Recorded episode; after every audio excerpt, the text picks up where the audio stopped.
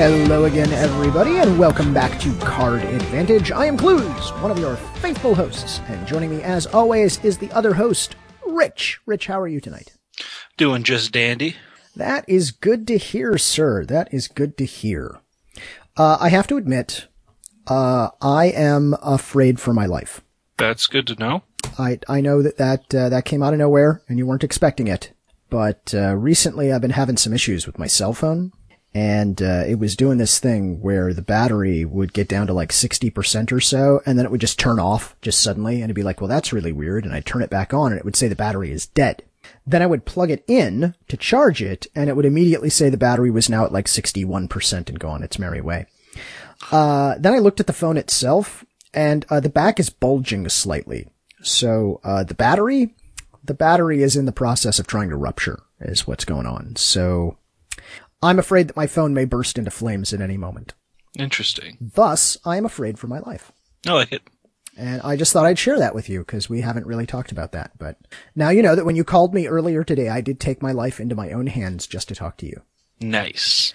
And I ordered a new phone and it's on its way. It's in Illinois right now. So in a couple of days, I'll no longer be afraid for my life. At least not because of that. Maybe, maybe for other reasons. Maybe because I'm an astrophysicist and I do live in constant fear of the universe killing us all. So, there you go. Uh, hey, welcome to Card Advantage. This is episode number 104, I believe, by our reckoning. Uh, we are recording here at the very beginning of December in 2015. We're coming into the holidays, which I guess is exciting. Did you have a nice Thanksgiving, Rich? I did. And yourself? Eh, it was okay. You know, it wasn't, uh, wasn't awful, wasn't spectacular. It was just an, it was a, it was Thanksgiving. All right. So I'm seeing something that's completely new to me, Yeah. and I'm going to ask you a question. All right. Are you aware of a new basic land type?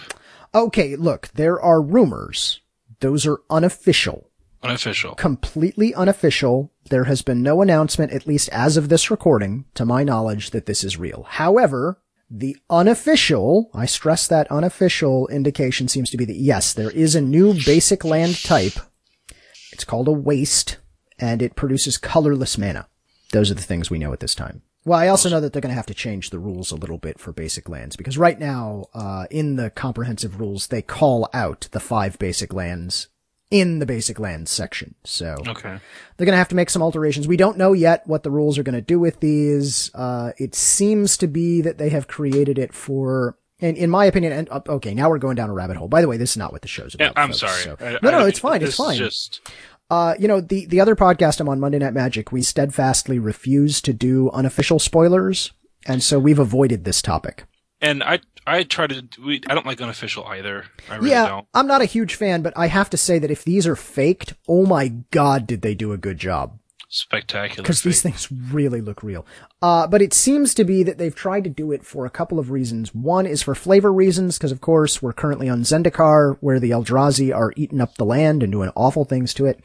And the other one is that for some time now they've wanted a way to make it so that in Commander, if you have a colorless general, you could still run basic lands. So this gives you that option. both are fair. I mean, I I I mean, that's I support that. That's I agree. Yeah. And I guess I no, I I've actually got no corner case right now for why why you might want to do that. But there it is. Again, it's a thing. We're going to table that for now. I'm sure we will revisit this and its ramifications once we have uh, official spoilers for this. Uh, other things that we will revisit, we were just talking about this just before we started recording here tonight. Uh, we are aware there is a new Commander product and that we have not talked about it. Don't worry, we will.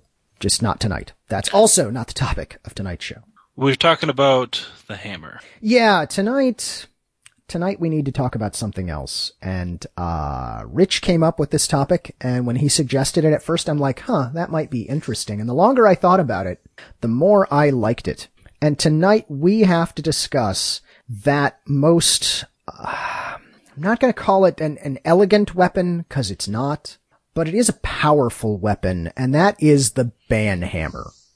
It's a tool in WotC's arsenal that gets used from time to time when there are problems, maybe sometimes before there are problems, maybe sometimes when that problem's been there for a long time. But they have the ability to ban cards in sanctioned play in different formats. Uh, now we'll, we're not going to go, at least I don't think we will. Who knows where we'll end up. I don't think we're going to talk about restricting cards, which is a tool they have in vintage, but let's actually No. just talk about, about banning. And as we talk about banning, we're not going to focus on the banning of ante cards. Oh, uh, ante, yeah, yeah, we're not going to Yeah. talk about that. I mean, that is a thing. Okay, so yeah, let's let's get the easy ones out of the way first. There are two categories of cards that most definitely are banned. They were banned from basically the first time they realized they should be banning cards, and they're going to stay banned forever. And one is ante, long, long ago in the before times, back in the dark ages. Magic originally had this concept of ante, and you know, at some point maybe we should have a whole show about ante, where we'll get some old timers on here to talk about it. But the basic idea was this. Let's say Rich and I are going to play a game. We would sit down, we would shuffle up, and then we would each take a card at random from our deck and set it aside, and it was now in the ante zone. If you check the comprehensive rules, the ante zone still exists. We'll set it, at least I think it does. I should double check that, make sure we didn't remove it. You'll set a, a card aside in the ante zone, and then we would play, and if Rich wins, he gets both the cards in the ante zone. So this did some weird things. I mean, on the one hand, you want to run all your best, most powerful cards so you can try and win. On the other hand, if you put that one copy of, oh, I don't know, Black Lotus that you have in your deck, this is back in the day when Black Lotus wasn't a bajillion dollars. Let's say you had that one copy of Black Lotus in your deck. Well, it might have gotten pulled out at random and put in the ante-zone, and when you lose to Rich's completely jank, let's say green ramp deck, Hell yeah. then then Rich suddenly has your sweet, delicious Black Lotus. So, But I mean, but didn't that make you play with an illegal deck size? uh, look, it incentivizes a lot of terrible things. You don't really want that. There were cards that interacted with the ante-zone. There were cards that would tell you that you could swap what was in the ante-zone or you could add stuff to the ante-zone. There were all kinds of weird things that you could do with it. All of those cards, once we got to competitive magic, they absolutely positively had to go. And the real reason that they had to go is uh, that thing that we were doing, that is like dangerously like gambling. And we cannot do that. So Ante's not coming back. So anyone who's a big Ante fan, I'm sorry. Not gonna happen. Um, but it's totally a thing. Uh, so those are gone. The other kind of card that is banned and is going to stay banned forever are cards that require manual dexterity. So like cards, uh, where you have to like, uh, flip your card onto the table and things that it touches do things or, uh, So, wait, wait. There, there's cards that do that outside of Unglued and Unhinged. I think there was early in Magic's history, there was a card that did that. Um, man, I am blanking on its name right now. Uh, but I'll bet if we look at the, I would say if we look at the legacy banned and restricted list, we can probably find it. But no, let's, let's look at the vintage one. Actually, that should easily indicate what these are. Uh, vintage banned list magic. Because that's pretty much the only banned stuff in Vintage, isn't it? Uh, yeah, those two things are pretty much it for, uh, for band, for vintage. Um, band and block. Nope, don't care about that. Modern vintage. Okay, I don't know what most of these things do. Uh, oh, oh, here's one. Yeah, so Chaos Orb. Chaos Orb is a perfect example of this. Uh, the original Chaos Orb Red, uh, and I'll read you the, the text that was on it. Uh, one, that's your, your mana cost. Flip Chaos Orb onto the playing area from a height of at least one foot. Chaos Orb must turn completely over at least once, or it is discarded with no effect. When Chaos Orb lands, any cards in play it touches are destroyed, as is Chaos Orb. Yeah, so this card, banned. Just straight up banned in vintage. This card requires manual dexterity to do. Those sorts of things can be abused. We are not playing three card Monty the game. We are playing Magic the Gathering no manual dexterity cards. Now, occasionally you'll find cards that are printed in like unsets and uh, like holiday promos that do weird, crazy stuff like that. Uh, and those those are fine because they're not actually uh, tournament playable. So don't worry about those at all. But yes, those are those are banned. Wow, really? That's banned? That's weird. Oh, oh, it's because it's a conspiracy card. I think all the conspiracy cards might also be banned in, uh, yeah, they're banned in, in vintage because it's not a draft format. Right. Huh, hadn't really thought of that. Sorry about that sidetrack there, dear listeners. But yeah, so those two major categories, ante cards, manual dexterity cards, those are gone. But what's more interesting and what we want to talk about tonight, what Rich and I want to engage in a discussion, and I want to be clear, what we're about to do is a discussion. He and I have not really talked about this ahead of time. We're not going to have an argument. We're not going to decide anything for realsies here tonight. It's not even really a debate. It's just a discussion.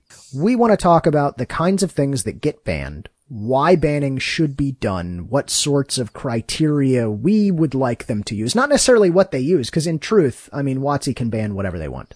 In practice, they're probably not going to willy-nilly just ban stuff, because, well, that leads to chaos, and chaos orbs. So, so let's talk about bannings. Rich, what would you ban? Let's, let's start there. Let's just do a broad question. If you could ban any card from any format right now, what would it be? Forest.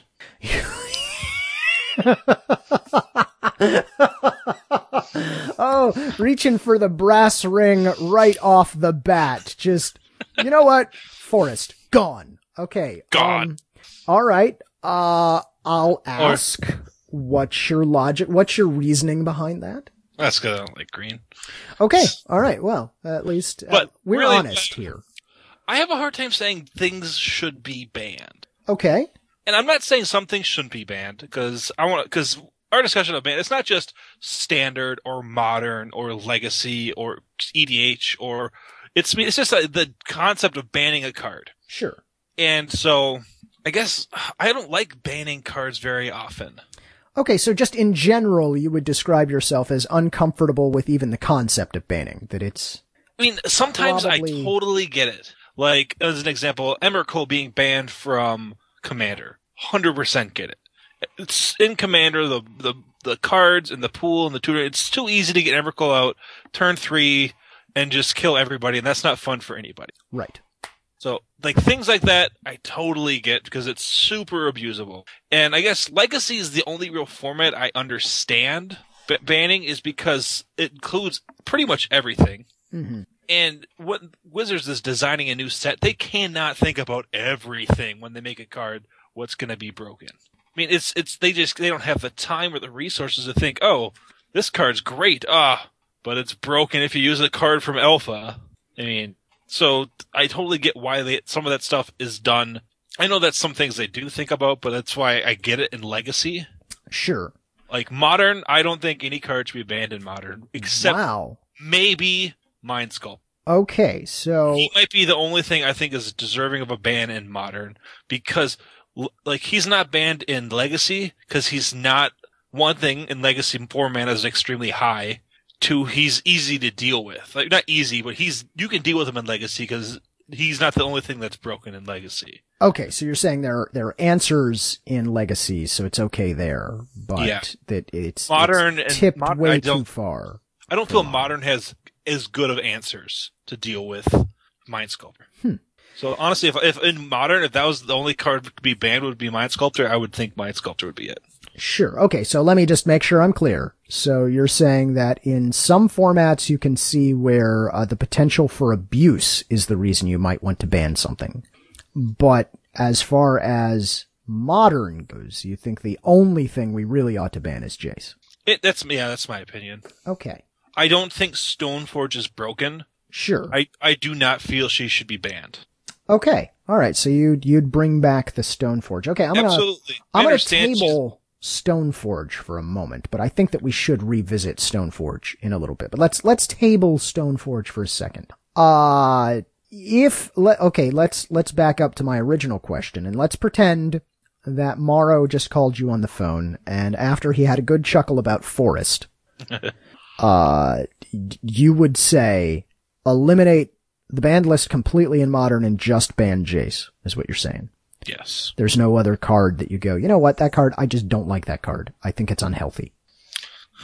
I think Ponder and Preordained are really good for Twin Mm-hmm. and Storm, Sure. but it's still not, to me, it's not enough for them to be on the list. Okay, so you'd bring back, and now we're, man, we're, we're really going, uh, off label here, but you'd, you'd bring back Ponder and Actually, no, I'm sorry. There is one more card I would keep on the ban list. Okay. Burning Shoals. Burning Shoals? Really? With the way, the, with, um, Blighted Agent and things like that? Absolutely. Hmm. Cause that's the red one that you discard and you, like, can pump a, an infect creature huge on like turn three, turn two. hmm Yeah. Just because infect is so e- is so fast, and that I just feel burning because first modern tournament, burn, burning shoals destroyed it. I mean, thank you Sam Black for that. Uh, actually, no, I don't know. I'm iffy on burning shoals.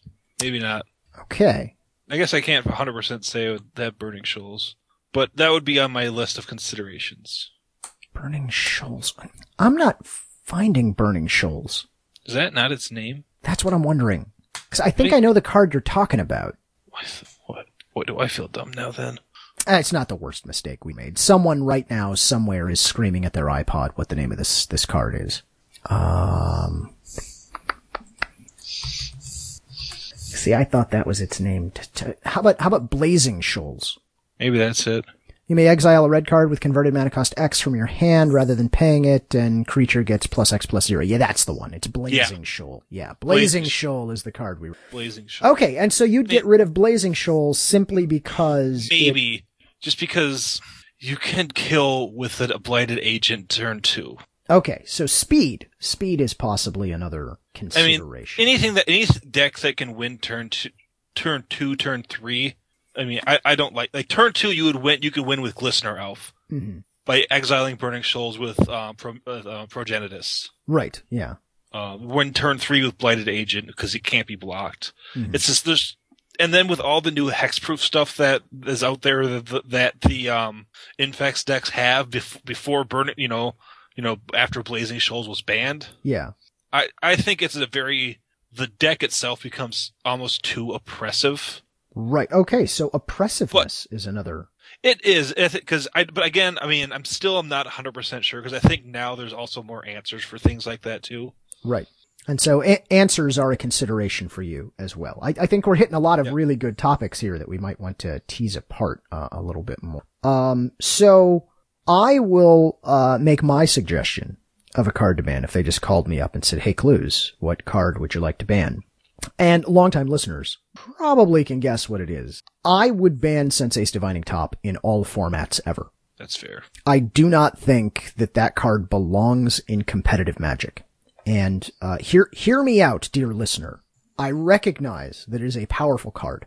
I recognize that it is a useful card, and I'll even uh, I'll even grant that some people are pretty good with a top, and that they can execute topping uh, at the end of turn uh, on my upkeep and in response, because that's when you do those things really quickly, and it doesn't slow down the game that much. Those individuals exist, but there are individuals who can play high tide in a timely fashion too.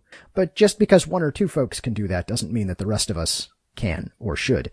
But I think that Sensei's Divining Top does two things that are problematic for competitive magic. Two things that I don't like. The first one is it slows games down. And it slows games down a lot. Particularly if you've got two decks running Sensei's Divining Top, it's just miserable to watch absolutely miserable. The second thing is, uh, I understand that you want consistency in a deck, but I think there needs to be a balance. Now, I'm going to go ahead and make a confession. Confession time, dear listeners. I don't actually hate blue as much as you might be led to believe. I, I don't like blue. I don't enjoy playing blue strategies, but I recognize the power and the utility of a lot of these blue spells. I think that blue gets way too many broken cards, way too many things that are abusable. But the number one goal of many of these cards in blue is to smooth out the deck, to make it more consistent, to make it run like a finely tuned engine where every game plays out virtually the same way. I understand that that's a very skill intensive thing to do, and that someone who's very talented with a blue deck can do amazing things with it and put up great results and very consistent tournament finishes. At the other far end of the spectrum, I don't actually want games to be purely random. Okay. I'm not advocating for that at all, but you need some randomness. You need a little bit of chaos in it. You need to have that feeling that when two players sit down at a table, regardless of the decks they're playing, regardless of their skill level, there's always a slight chance that one player is going to win just due to randomness. It can be a slight chance. That's all we really need. But that excitement is what makes it so, you know, Rando, who plays kitchen table magic, is willing to take his janky deck to a GP and have his first amazing GP experience of sitting down across the table from a pro player and, you know, getting completely destroyed. Cause that's usually what happens. But still, having that appeal is necessary, I think, for the game. And I think that if you get too consistent, if you smooth things out too much, that is also detrimental to the game. And I think that Sensei's Divining Top fails on both of those fronts. It makes decks too consistent.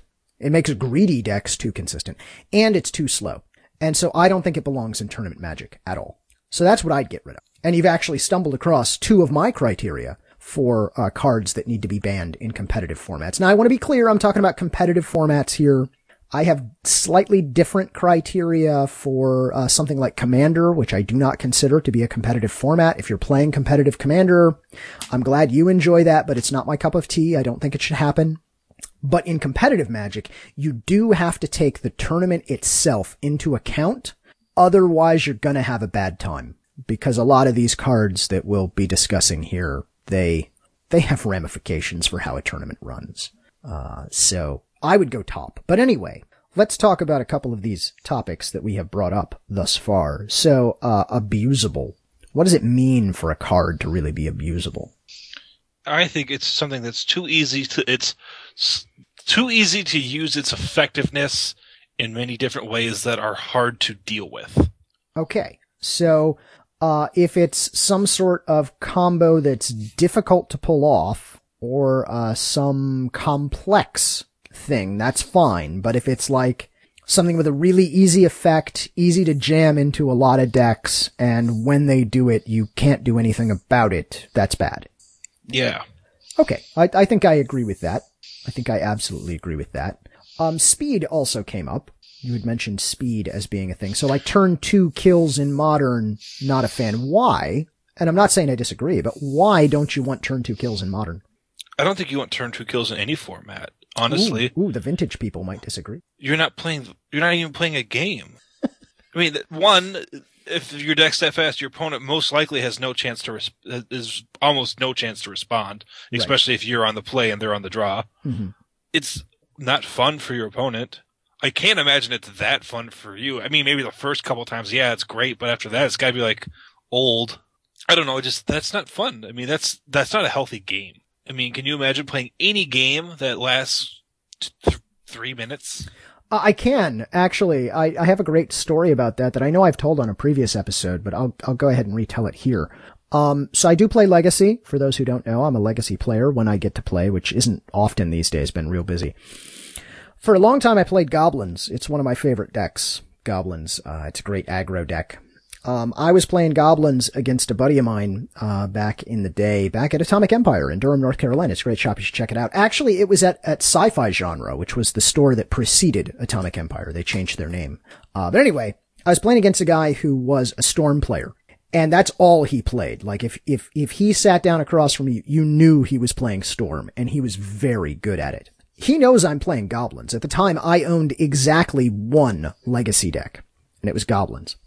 And so he sits down and, uh, he, he won the die roll. He's on the play. And so I pick up my opening seven and it's terrible. It's absolutely terrible. I can do nothing with this hand. So I'm like, I've got a mulligan. And he's like, that's fine. And he sets his hand down and I mulligan to six. And I look at my six and I'm like, this is also absolutely terrible. There's no way I'm going to be able to do anything with this. I throw it back. I mull to five. I pick up my five and I'm like, okay, I can live with this. I'm on the draw. Let's give it a go. And then, uh, Richard, who is across from me there, uh, he picks up his hand and he combos off and kills me. Turn one. He knew he had the combo in hand. He knew he was going to kill me turn one and he knew that I was on goblins and all he really had to do by the time I got to five was just go, yeah, I've got it. And I would have gone, okay, game two. So yes, I have experienced the like three minute game, but it was all me shuffling. Like a hundred percent was, was me shuffling. And you're right. It is miserable. I mean, one for your opponent, it's actually demoralizing, I agree. and for you, it honestly, it just I can't imagine it's that fun. You wouldn't think so, but given some of the decks people play, I don't know. I, I guess So- there's an appeal to it. Yeah, I like I said, I don't know for sure, but that's something that I just don't, I just don't agree with that. Um, yeah, spe- something that makes your deck that consistent and that easy to win the game like that, which was a snap by the way. If you didn't hear that, I don't. I just don't like that. I just don't think that's fun. That's not healthy magic. Yeah, I agree. It it is a game. It's not magic. It's something else. And I don't I don't like it either. Uh, So- now that being said, there are turn one and turn two kills that exist in formats like Legacy and even in Vintage, although Vintage games actually usually take quite a bit longer than that sounds because generally your opponent has some answer to what you're doing. So there's a little bit more give and take than most people give it credit for. But given that, do you think that we need to go further with some of these bannings? Do we need to dip into legacy and vintage and try and eliminate turn one and turn two kills? No, Okay, why not? they're rare and they're inconsistent in Legacy. Mm, I don't know about that. We've got, I mean, how many- we got so Ponder car- and Brainstorm and all those guys. Yeah, but so many car- so many decks run Force of Will that just stop them in their tracks. Ah, so that gets to another topic that we mentioned, which was answers. If there aren't answers in the format, that changes what you can or should ban, is what you're telling me. It does. Like like modern two turn kills is rough because there's not a lot of answers for that. Right. I mean, like you could try to lightning bolt the um you know the guy that's getting blazing shoals hmm and like that. So, but that Unless means they're hexproof. yeah. But for the most part, you know, like I'm trying to think, is legacy like with something like um, force of will? It's pretty easy to stop those, like because you can counter spell t- turn one. Right. I don't know. i- Is mental misstep legal in legacy? Uh, it is not, thank God. Um, it was briefly, and then like every deck had to run for. I had four copies main deck in my re- mono red goblins build, and so they're like, yeah, this this is probably wrong. Let's get rid of that. Because the only counters, I mean, I know Legacy has tons of one mana spells, but I, I guess I don't, I don't mean, I don't play in the format, so I guess I can't judge mental misstep being banned. Like, I don't think it should be banned. In, Really? Hmm. it only counters one mana spells. Yeah, I don't know what would happen if we unbanned it in modern. honest, but like, look at the deck. What, what, what decks does it hurt? Well, anything that wants to play a turn one thing, anything that wants to play a Sensei's, oh, that's banned in modern. It is Wait, is it? Wait a minute. Is Sensei's Divining Top banned in modern? actually, I don't know. If it's not, it should be. No, no, I don't think it is. I, I think I've. Well, now I have to go take a look. You made me doubt myself. I think, I think it is because I think it would, it would be played, and no decks run it. It's got to be banned. That and Jitte are both banned, I believe. Sensei's. Do- I know. I know. Jitte is. Jitte was banned from day one in uh, modern, and thank God for that. Yes, Sensei's Divining Top is banned in modern. Thank God. Okay, good, good. I mean, like your mental misstep is not hurting Storm. Uh, isn't it? What in Storm? Oh, there are plenty of one mana things that Storm does. What? Oh, they they ponder. They they Nope. brainstorm. No, they don't. Nope. Don't they? Not not modern. Ponders banned. Oh, oh no, I'm sorry. I'm not think I I sorry. I don't think of modern usually. I'm thinking of uh, of legacy here. My Yeah, apologies. I'm talking specifically modern. I told I I more understanding of mental misstep and legacy. Yeah. Modern, I don't get because like, what does it do in Storm? What does it do to what does it do to Twin? Mhm. It doesn't really hurt a lot of the combo decks because combo pieces are more expensive. Mhm. I mean, okay, let's see. You can counter a bird, a noble hierarch, Yeah, mana dorks. glistener elf. Yeah, the mental misstep might slow down like or uh, uh infect, which is Lightning. probably good. and then it can stop lightning bolt. Outside of that, those those are the big one mana spells I can think that's in modern that mental misstep hurts. hmm But is that really crippling a deck? I no, mean, I don't think so. But I'm I'm curious. Is are they more banned because they go in everything because of Phyrexian mana? Yeah, I think that that is another thing that we might want to address, and that is the concept of format warping. Right? If there's a card or a, a few cards that are so good that basically every deck needs to run them, that's probably not healthy. Because like Gitaxian Probe is Phyrexian mana and anyone could play it, but it doesn't go in every deck. Right.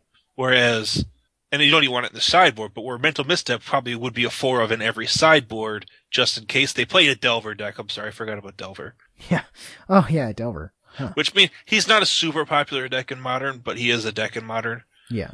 So I mean, so there's a few things it does that people would run those against for specific decks, and maybe that's it just because they fit in every deck because of Phyrexian mana. Maybe that's a good enough reason. But then again, I think December Dismember fits in all decks too, and I don't understand why more people don't run it. Oh, that's a good question. Um, I think It gives that- removal to every color in the game, it- every deck in the game. when that card Right. was legal in standard, there were a lot of decks that were not in black that were playing that card. Granted, it, I mean, it is for life you pay, but still, Sometimes that's for the best. yeah, if it gets rid of gets rid of certain things, yeah, Sometimes a goif just has to die. like like Pod that was banned in Modern re- pretty recently, wasn't it? Uh, Pod was banned relatively recently, uh, at least as this is being recorded. Um, And I don't agree with the banning of Pod. okay. Okay, so you were fine with Pod. Why? It, Pod wasn't unbeatable. Okay. It, it was a super consistent deck, yes, but there's some there's a lot of different variations. So it wasn't like it was the same deck. It wasn't like the same thing. It wasn't unbeatable. I mean, I know it was consistent in the way you built your deck and your mana curve, but it's still you could still brick. You could still run a rough deck. It wasn't like a perfectly flawless deck. I mean, I think that was more banned because everyone played it. And I think again that was a format warping thing where people all decks said, okay, we have to be able to beat pod. Well, if we can't beat pod, we play pod. It's kind of like a, I feel like it's like a Cawblade effect in modern. Oh yeah, let's let's get to Cawblade, but before we do, I want to uh, uh, pause on Birthing Pod. So when Pod was banned, and there was a, there was kind of a big outcry from folks. Huge outcry. Uh, here was the logic from the announcement from WotC. So I'm now quoting from uh, WotC's article from January 19th of 2015, so the very beginning of this year. Uh, and they say, uh, in modern, over the past year, Birthing Pod decks have won significantly more Grand Prix than any other modern deck and compose the largest percentage of the field. Each year, new powerful options are printed, most recently Siege Rhino. Over time, this creates a growing gap between the strength of the pod deck and other creature decks. Pod won five of the 12 Grand Prix over the past year, including winning the last two. The high percentage of the field playing pod suppresses decks, especially other creature decks, that have an unfavorable matchup. In the interest of supporting a diverse format, Birthing Pod is banned. Siege Rhino's so dumb. Yeah, Siege Rhino, that's Potting that thing is the dumbest thing I've ever heard. pretty much is. And I, that explanation is what, what I understood. I, that's why when they banned pod and they explained it that way, I got it. Yeah. I don't 100% agree with it, but I got it. But this is a perfect example of what we mean when we say format warping. And because they're right, because they can't not print creature, good creatures because pod exists. Yes. And they're right. Every time they print a new good creature, pod develop Goes gets better, Right in the pod It gets deck. better, and it gets better. I mean, eventually you just yeah. So, but like, I don't. I got. I had. I don't 100 percent agree with it, but I get it. There's a few uh, bands I get that I I get. I don't agree with, but I get. Um, so I guess when I said I wouldn't ban anything, I guess I have to go back on that because I 100 percent solely support the banning of whatever they did that ruined eggs. I don't Well- remember what they banned for that, but I 100% support it. Yeah, well, eggs was a terrible, terrible idea. And so I guess there are certain things that, and the, the reason that decks should have been banned, outside of the fact that you're playing solitaire, it's boring. It's boring to play against. It's, I, it can't be fun to do. It's awful. and I mean, Bri- Brian Kibler, my, it is, it's horrible to watch. I can't imagine playing against it. Watching Stanislav Cifka win a, a pro tour with that, watching his opponents just like, I hate their, I, I can't imagine what was going through their mind because I was bored watching them and they're losing to it. So they gotta be just miserable. Yeah. And my hero, Brian Kibler, For those for those who don't know, uh, at at this particular event that just was just before they decided to ban uh, enough of eggs that it wasn't and viable I anymore. honestly think this is the, this was the tipping point. I think it was too. Uh, Brian Kibler at one point, while his opponent was going off, I believe asked the judge if he could get up and go to the restroom because there was no interaction going on. This was just completely, there was no reason for him to be there. And, and it was pretty much the judge was supposed to watch his opponent so he didn't cheat while Right. he left. while he left. On camera. Yeah. He was on camera tonight. That was streaming. That's never, never a good feeling. And Wizards has to look at. This is a problem.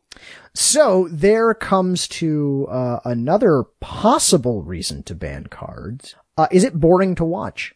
Now, I, I don't know if that's a criteria that we should be looking at, but I think at least bears discussion. I mean, I we're don't know if- trying.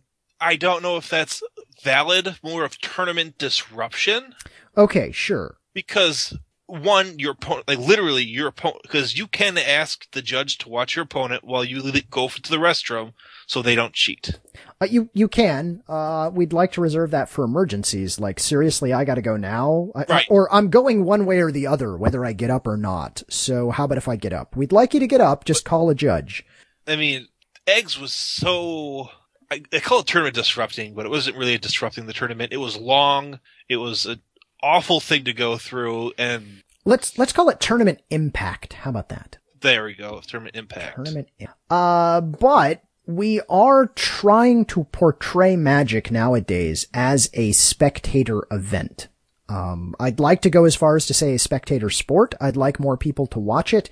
There's pretty high barrier to entry to watching Magic and getting anything out of it because really high- honestly, if you don't play barrier. Magic, well, I don't know why you're uh, listening to this uh, uh, podcast, but Uh, to me, it's like playing, watching professional League of Legends. If you don't understand what it is, you're never, you're not going to, and it's not going to be entertaining. yeah, it's all just gobbledygook if you don't know what's or going on. watching professional StarCraft or any like esports and like Magic. I can't call it an esport because it's not, but I think it falls into a similar category of a Yeah. niche sport. I'm going to put quotes around that, uh, where the barrier to entry for enjoyment is extremely high.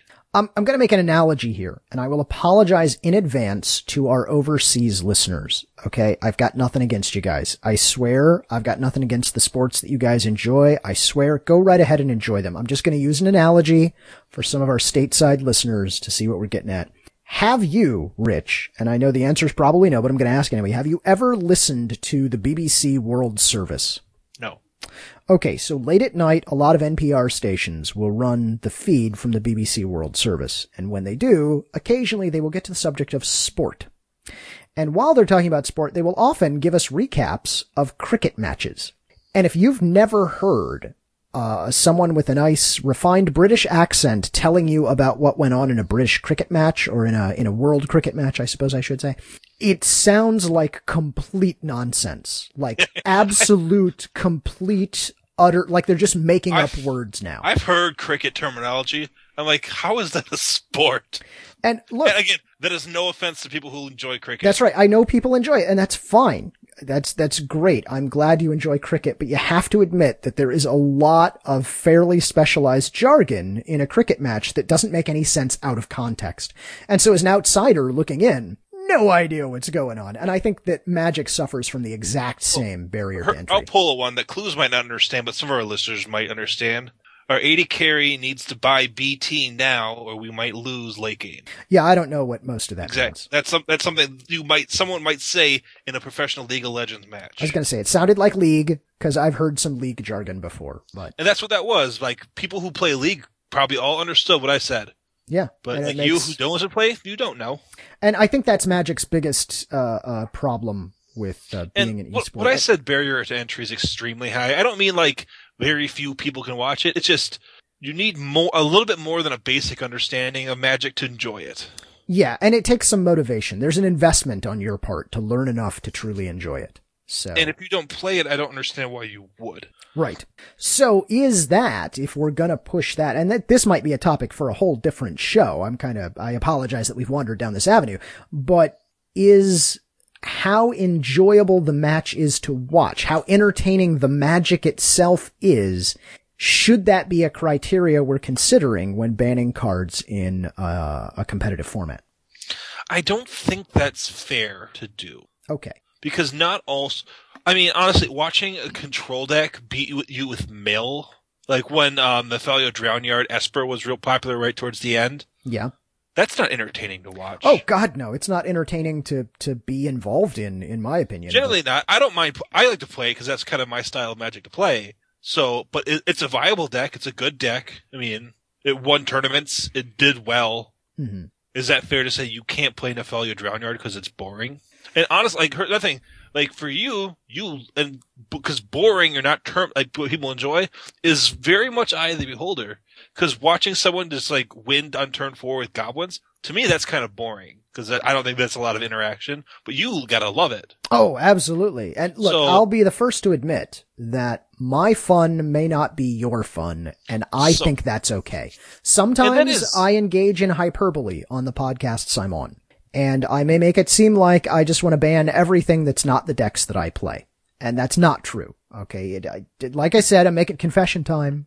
I don't hate some of these cards as much as I say I do, except for Sensei's Divining Top. It's a little bit true for me, but but so I'm just saying, like because entertainment is in eye of the beholder, that you can't even take a consensus of what people find boring and what they don't to watch in Magic. Mm-hmm. Because honestly, there's matches of decks that I enjoy watching, and sometimes like, but when two control decks play each other, woo, you're in for a long match of not a lot of interaction. Yep, so does that mean um, control decks are banned? Just gonna go make a cup of tea while you guys do whatever it is you're doing. So does that mean we have to ban control decks? Uh, well, uh, Magic would be a very different place if we did that. Magic would be aggro and mid range. Uh, well, I think it would be combo is what it would be. With without true control and permission strategies in the format, the format would very quickly come to be dominated by nothing but combo because there's That's- nothing to stop it. Fair enough. So, but yeah, I mean that's because I'm like, so I think we can't ban because of what tournament entertainment. Sure. I mean, because eggs wasn't banned because it was boring to watch. Well, maybe a little bit because it was boring to watch, but I think it's because of its lack of interaction Yeah. and people not liking to. It's sad to say that it was banned against people don't like to play against it, but people hate to play against it. I mean, uh, no one just pick like. I can see someone picking up. Oh, I don't mind playing a control deck. I'll play that this week. No one does that for eggs. No, you God have to no. you have to like playing eggs. It's it's not something that you'll just pick up. You have to love to play that deck. So speaking of things that people hate to play, we should circle back around to Cawblade. I don't think people hated it, and the this is the reason that Wizard. I don't know exactly, but their explanation for banning Jace the Mind Sculptor and Stoneforge, Aha. which again, I have it right in front of me. does it have to do with um, to, uh, poor tournament attendance? Uh, they did mention that. I don't know that that was in the official explanation. I think that was higher on. Oh, nope, list. there it is. Yeah, it is. It is a little further down in another paragraph. They talk about followed by a drop in attendance. Uh, but here's, here's what they say. I'll just read the beginning of this announcement. So there, there was a time, dear listener, particularly if you're a new magic player, it's very, very rare, but now and then cards get banned in standard, and this happened. So, back in the day, there was a deck, and that deck was called Cawblade. And Cawblade was a blue-white deck. It used, uh, whatever sword it could get its hands on, whatever the best sword printed at the time was, as well as Squadron Hawks, Stoneforge Mystic, and Jace the Mind Sculptor. And it was a, a fairly, it was, it was a weird controlly strategy, but it could also just apply a crazy amount of pressure very quickly with, uh, with the Squadron Hawks, because they essentially replaced themselves.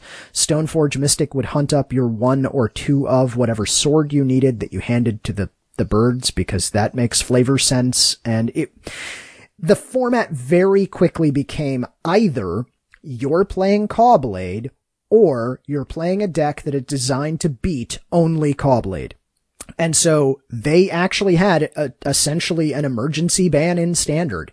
And even though some of these cards Well, like- were going to rotate out, It was like a month before rotation. yeah, it was just a couple of months before rotation. Even though they were going to rotate out, they still felt that they had to ban these. So this happened. If you if you want to look for it, uh, maybe maybe I'll put a link to this one in the show notes. Uh, Aaron Forsythe had an article in June of 2011 when this happened, and like I said, I'll just read the beginning of the paragraph here about why these cards were getting banned. The standard metagame is stagnant and unhealthy at the moment, and has been for months. Jace the Mind Sculptor is appearing in winning des- deck lists an alarming percentage of the time, with Stoneforge Mystic appearing almost as often. For reference, 88% of the decks in day two of Grand Prix Singapore contained multiple copies of, of Jace, and almost 70% of the day two decks contained Stoneforge Mystic. The numbers from Pro Tour qualifiers and independent large events like the StarCityGames.com Open Series look very similar. So this was after a couple of months of this going on. And yeah, the format became so stagnant. Now the pros mostly loved this deck because it was extremely skill intensive. If you gave And two players consistent. the exact same deck, the better player won most of the time. I mean, the consistency. Yeah, it was so cons- it was a well-oiled machine and it just devoured people. So they had to ban him. And, uh, that was a thing that happened. But later on, they do mention that, uh, and I quote, but then the formal complaints began pouring in, followed by a drop in attendance pronounced at Pro Tour qualifiers. So, uh, yeah, it was, it was bad, like real bad. And that is, that is certainly something that WotC pays attention to. How does the current meta game, how is it affecting tournament attendance? And if it starts to plummet, they will take action. So tournament impact really is a criteria that we should consider. Yeah. It. I don't, I'm trying to think of how I want to. They should take tournament impact into account, Sure. but I don't think that should be such a driving force. I understand that's where they make a lot of money. I understand that's what drives a lot of sales. And I, I mean, I do understand that tournament magic is what keeps magic afloat. It, it is. And so, however, Although, I, you know, we're probably going to get emails and tweets about that one, uh, because the, the vast majority of Magic players are not tournament players, and so it can be argued that the revenue stream is really the kitchen table folks. But at the same time, tournament Magic is part of the engine that keeps the game thriving and healthy. Let's, let, I think that's a fair statement to make. yeah, yeah. Okay, so we've decided that tournament impact is uh, definitely a factor that should be considered, but it should not be the sole factor. No. Okay. What if, what if we become even more degenerate than the Cawblade days? What if, what if tomorrow, okay, what if in the next set they accidentally print a card and it becomes literally like a hundred percent of the decks are playing that strategy or something to try and beat that strategy and nothing else? It, it's hard to say because I understand how that's how unfun that is. Yeah. And to me, I think I'd have to look at it more of how, and maybe tournament attendance is the reflection of how unfun something is. hmm So maybe that is the gauge they need to use. But I would, I mean, I'd ban it on the merits of how unfun that format is, how not diverse that format is Sure. versus a tournament attendance. Cause there's gonna be a time, and I don't know when because Magic is just, tournaments are getting more and more popular. When they dip, and it's not because of the, like you could have the diverse, um, deck pool, but tournament levels drop. Okay, so I think what we're seeing here is that tournament attendance is one of the measurable quantities of player dissatisfaction. I, I think that's what it comes to. But I think you're absolutely right. Magic so far for the past several years has just been growing and growing and growing and growing, but that's unsustainable. You know, I love the game. I really do, but let's be honest. There are limits. The game can only get so big before, you know, there are people who just don't want to play Magic. And that's fine. They, they have their other hobbies. Go for it. But I think you're right. There will come a time when tournament attendance will drop, but it won't be because the metagame is unhealthy. It will just be because we've run out of people to get to play Magic. I think that might be a good problem to have, though, if we've managed to capture everybody. Right. So, So there are a a couple of more factors that I I want to mention. Uh, they are related to tournament impact. Uh, so I've already discussed a little bit about Sensei's Divining Top and why I don't think it's healthy for tournament magic because it slows it down too much. There are a couple of cards that I would just instantly ban just because they do not belong in competitive actual magic. And the poster child for this, for me, is Battle of Wits. And I say that because Battle of Wits attempts to make you do something that is extremely difficult from a dexterity standpoint. Actually randomizing like a 250 card deck in a timely fashion is incredibly difficult. There are so few people who can pull that off that it just doesn't actually belong. It, it, once again, it sets up an incentive for you to essentially do a terrible job at randomizing your deck, which is not something that we want to encourage. We need you to randomize your deck. So I would just take Battle of Wits and go, you know what? This card, it, it's basically a silver bordered card, in my opinion. It has no place in, in actual tournament. I think it should be allowed in online tournaments. Uh, okay, so there comes another question. These cards that uh, that do slow things down like this, and boy, we didn't even think about discussing this topic. Is it different in online versus in person? Because online we can institute chess clock sort of features, right? So let's say I'm playing a Sensei's Divining Top deck. If I'm wasting time, I'm wasting my time, not your time. You Right. still get all the time you're entitled to. So is that okay? I'm I'm okay with that, and I don't know, and I understand time. Would the chess clock work for Magic? Uh, in paper magic, no. And the reason for that is, uh, and this is, this is another topic that we could discuss in depth on an entire show, quite frankly. Uh, the number of priority passes that we have back and forth in a normal game of magic is stupidly high. In an online version of Magic, that's fine. It can throw up a prompt when it's actually your turn, and it's clear to absolutely everybody whose turn it is and who we're waiting on. In paper magic, it can be unclear. Am I waiting on you? Are you waiting on me? Did I not hit my button on my chess clock quickly enough? And do I now need a judge to come back and give you three seconds back? You know, it, it, the logistics of it are just crazy. And. I think down that path lies madness. That's fair. But online, yeah, you can implement it. And okay, so if we're gonna ban certain things in paper, but other things online, is that okay? Do we really want online magic to separate itself permanently from paper magic? Because they become very different games. I think they're almost completely different games, just because how they're played and handled and things like that. And and and honestly, because of some lo- the, some of the logistics. You can certainly do things in online magic that you just can't do in paper magic. Um, like, you know, fire games whenever, for instance. Yeah. um, have search effects that are fast, have shuffle effects that are fast. Um, if you wanted to keep track of cards as they change zones, hmm that's not something that you can do nearly as well in paper. Um, but yeah, okay. So I, again, that might be a topic for for another day. Uh, but I at least wanted to get the Battle of Wits thing off of my chest because man, I don't care for Battle of Wits. And I again, it, it kind of falls into a dexterity category for me. It's not quite Chaos Orb, but it ain't great, is what I will say. Uh, all right, so what have we come up with? What have we come down on? Uh, things that ought to be banned are things that are easily abusable, that speed up the game too much, that oppress the metagame completely. That are format warping, that basically everything centers around this card or this deck. Uh, and if they have a huge negative impact on tournament operations or tournament attendance, that should be a factor, but maybe not the only factor. And Rich would unban everything in modern except for Jace the Mind Sculptor and Burning Shoal. Or Blazing Shoal, sorry. Um, you, for, you um forgot uh, and doesn't have a lot of answers Ah, it doesn't have a lot of answers. Yes, I forgot about it. because I. I think that the other parts doesn't fit ban bannable if it do, if there's a lot of answers. Uh, so here's a question. Is the answer to ban the things that don't have answers or simply to print more answers? So for instance, could we print Force of Will in modern and would that allow us to unban some things in modern? yeah, I'd be fine with that. Believe it or not, I would be too. And I know that I, I hope no one was driving while I said that because I don't want to be responsible for anyone going off the road. But I think that uh, reprinting Force of Will so that it is modern legal would actually be a good idea.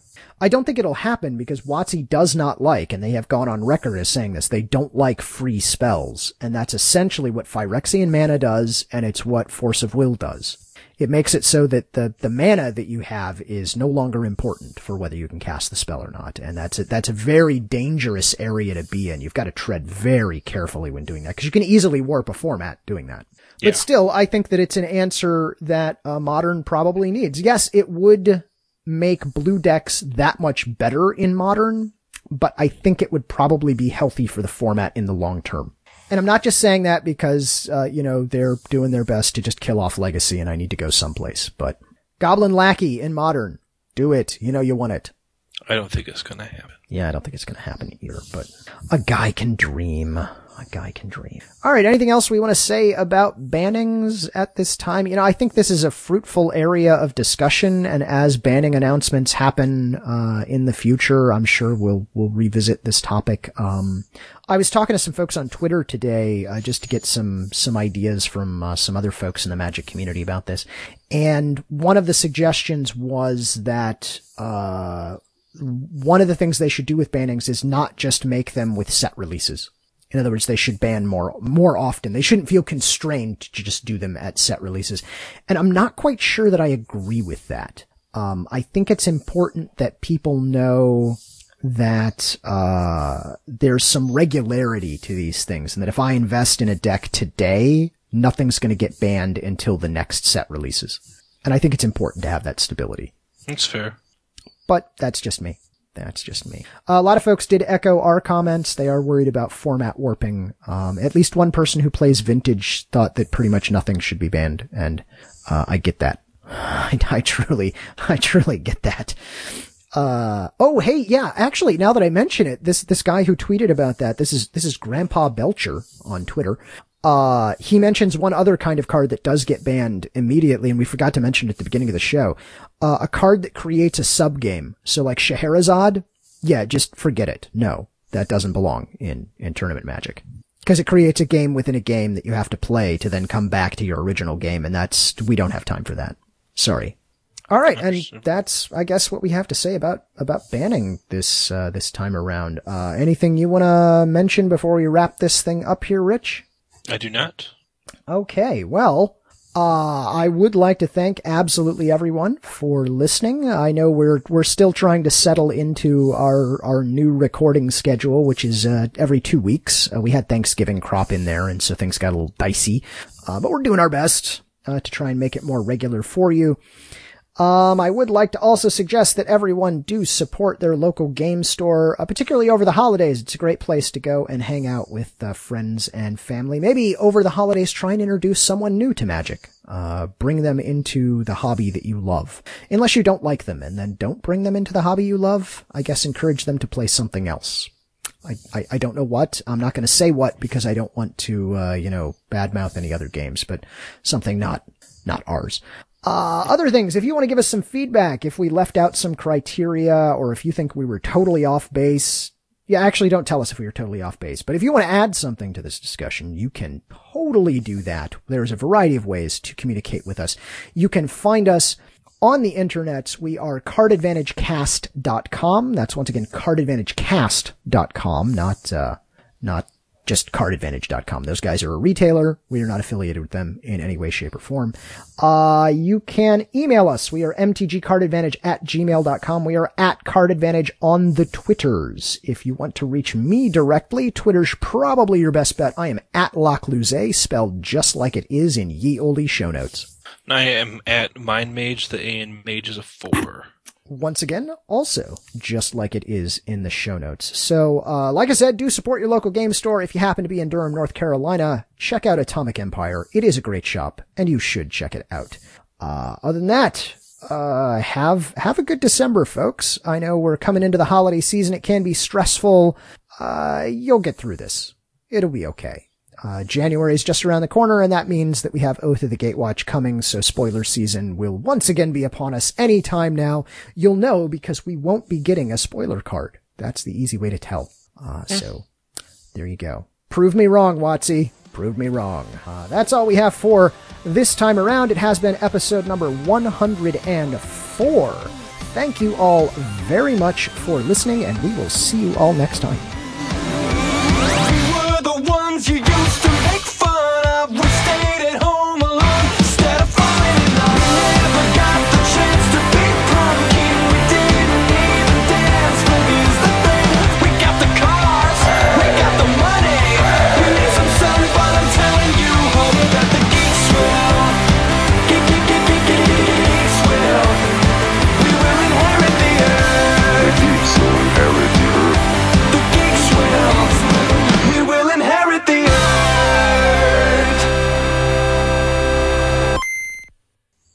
feel like we should have had like the dun dun from Law and Order. Dun dun. Yep. Yeah, yeah. They're not going to prove me wrong, you know. No. Ah, well. It is what it is. Sadly, yes.